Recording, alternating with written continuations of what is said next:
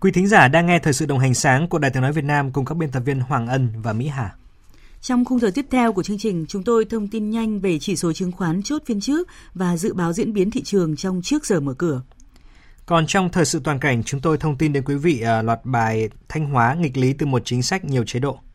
Rác thải nhựa, rác thải hay tài nguyên? Võ nhai Thái Nguyên, quản lý rừng còn nhiều bất cập. Trong chuyên mục Hành tinh chuyển động, chúng tôi đề cập chủ đề Nhà sáng lập Facebook đồng ý quan điểm không chia nhỏ đế chế Facebook.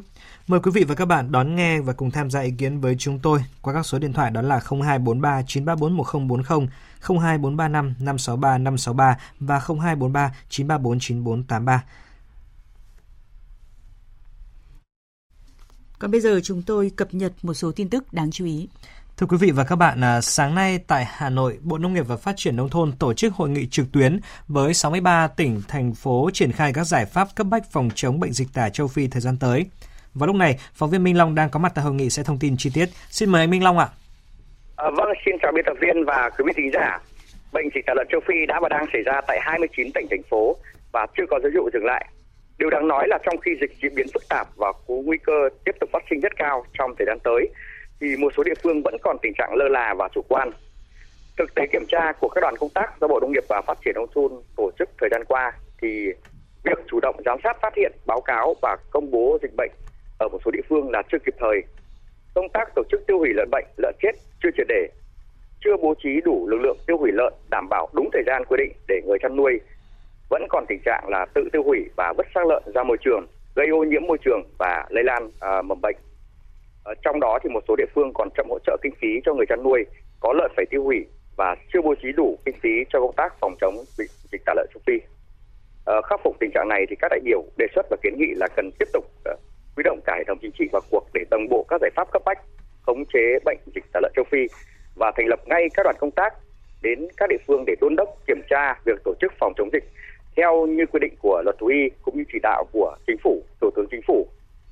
Ờ, đề nghị là ủy ban nhân dân các tỉnh thành phố phải có phương án cụ thể để tiêu hủy uh, lợn bị bệnh phù hợp với các cấp độ xảy ra, trong đó lực lượng vũ trang làm nòng cốt trong việc tiêu hủy lợn. À, đồng thời đề xuất các bộ ngành liên quan xem xét chính sách hỗ trợ phù hợp khả thi cho người chăn nuôi và doanh nghiệp có lợn bị tiêu hủy. uh, vâng, xin nhờ lời cho biên tập viên tại phòng thu. Cảm ơn phóng viên Minh Long đã cung cấp những thông tin vừa rồi. Xin chuyển sang một số tin tức quốc tế. Quỹ Nhi đồng Liên Hợp Quốc vừa hoan nghênh quyết định của một nhóm vũ trang có căn cứ ở Đông Bắc Nigeria khi nhóm này trả tự do cho hơn 900 trẻ em. Quỹ Nhi đồng Liên Hợp Quốc cho biết các nhóm vũ trang ở Nigeria thường tuyển mộ trẻ em làm chiến binh. Chỉ tính riêng giai đoạn từ 2013 đến 2017, ước tính có hơn 3.500 trẻ em đã bị các nhóm vũ trang phi nhà nước ở Đông Bắc Nigeria tuyển mộ và sử dụng. Tuy số trẻ này không đóng vai trò trực tiếp tham chiến, nhưng họ đã chứng kiến sự chết chóc, giết hại và bạo lực. Do đó, những đứa trẻ này sau khi được giải thoát cần sự giúp đỡ lâu dài để có được cuộc sống bình thường trong tương lai.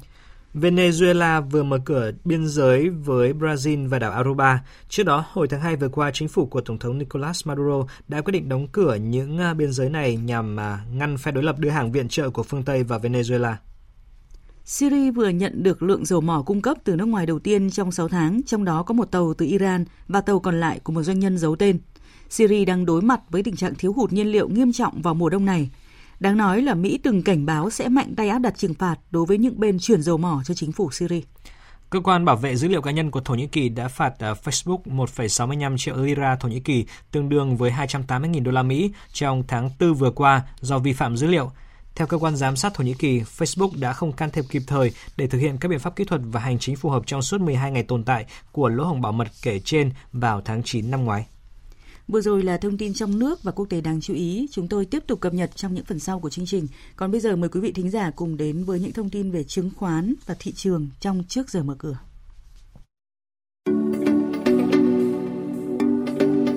Trước giờ mở cửa.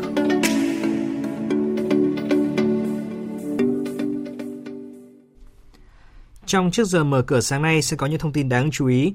An Quý Hưng thất bại với kế hoạch huy động 5.300 tỷ đồng trái phiếu. Hòa Phát, mã HPG sắp phát hành hơn 630 triệu cổ phiếu trả cổ tức. Vietnam Airlines dự kiến chi trả cổ tức bằng tiền tỷ lệ 10%. Và bây giờ thì biên tập viên của Đài tiếng nói Việt Nam sẽ thông tin chi tiết. Vâng, thưa quý vị và các bạn, công ty trách nhiệm hữu hạn An Quý Hưng và công ty con là công ty trách nhiệm hữu hạn An Quý Hưng Len là hai cổ đông lớn của Vinaconex mới đây công bố thông tin kết quả phát hành trái phiếu riêng lẻ. Theo đó, công ty An Quý Hưng đã chào bán 2.600 tỷ đồng và An Quý Hưng Len chào bán 2.700 tỷ đồng trái phiếu theo hình thức trái phiếu không chuyển đổi. Các trái phiếu này có kỳ hạn 3 năm và được trả lãi 12% một năm cho kỳ tính lãi đầu tiên. Tính theo giá thị trường, giá trị tài sản đảm bảo trị giá gần 7.000 tỷ đồng, cao hơn 32% so với quy mô vốn. Mặc dù lãi suất cao và tài sản bảo đảm giá trị lớn, các trái phiếu của hai công ty này vẫn không thu hút được nhà đầu tư nào quan tâm đặt mua trong đợt này. Hội đồng Quản trị Công ty Cổ phần Tập đoàn Hòa Phát đã có quyết định thông qua phương án phát hành hơn 637 triệu cổ phiếu mới để trả cổ tức năm ngoái cho cổ đông hiện hữu. Thời gian thực hiện dự kiến trong tháng 5, tháng 6 năm nay. Ngoài ra, Hội đồng Quản trị của Công ty Cổ phần Tập đoàn Hòa Phát cũng đã có nghị quyết về việc đồng ý cho ông Trần Đình Long, Chủ tịch Hội đồng Quản trị, đảm bảo bằng 100 triệu cổ phiếu của cá nhân cho công ty cổ phần thép Hòa Phát Dung Quất, thành viên của tập đoàn vay vốn tại Vietcombank, chi nhánh thành công để bổ sung vốn lưu động với hạn mức 1.700 tỷ đồng. Chốt phiên giao dịch ngày 10 tháng 5, cổ phiếu HPG giảm nhẹ 0,2% xuống 32.850 đồng, khớp lệnh 1,9 triệu đơn vị. Mới đây, nhóm cổ đông sở hữu hơn 26% vốn của công ty cổ phần công trình giao thông Đồng Nai, mã DGT, đã gửi đơn khiếu nại tới các cơ quan chức năng, yêu cầu làm rõ phương án phát hành cổ phiếu cho nhà đầu tư chiến lược của công ty, vì cổ đông hiện hữu không được mua cổ phiếu phát hành riêng lẻ. Theo nội dung khiếu nại, Hội đồng Quản trị DGT đã bỏ qua các quyền lợi chính đáng của các cổ đông hiện hữu, triển khai phương án chào bán riêng lẻ tại nghị quyết Đại hội đồng cổ đông, cho dù nghị quyết này đang được Tòa án Nhân dân thành phố Biên Hòa thụ lý.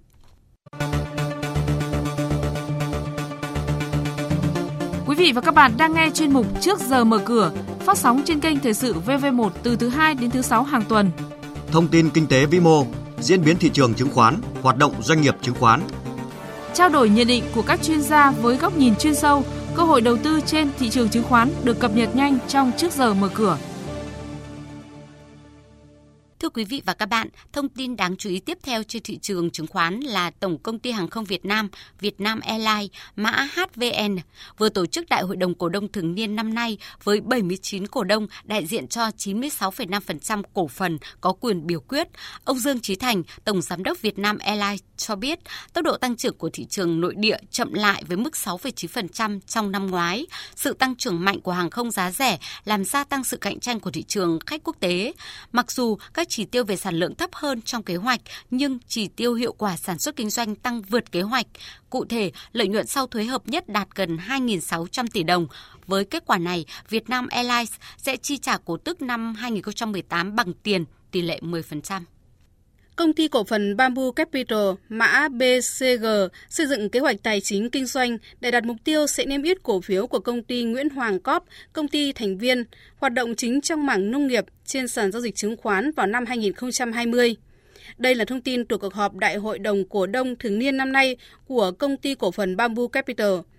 Đồng thời thông qua kế hoạch kinh doanh với hơn 1.000 tỷ đồng doanh thu và 86 tỷ đồng lợi nhuận trước thuế – Dự kiến chia cổ tức năm nay của BCG với tỷ lệ 20%, bao gồm 10% bằng tiền mặt và 10% bằng cổ phiếu. Xin cảm ơn biên tập viên Hà Nho với những thông tin cập nhật về thị trường chứng khoán trong trước giờ mở cửa.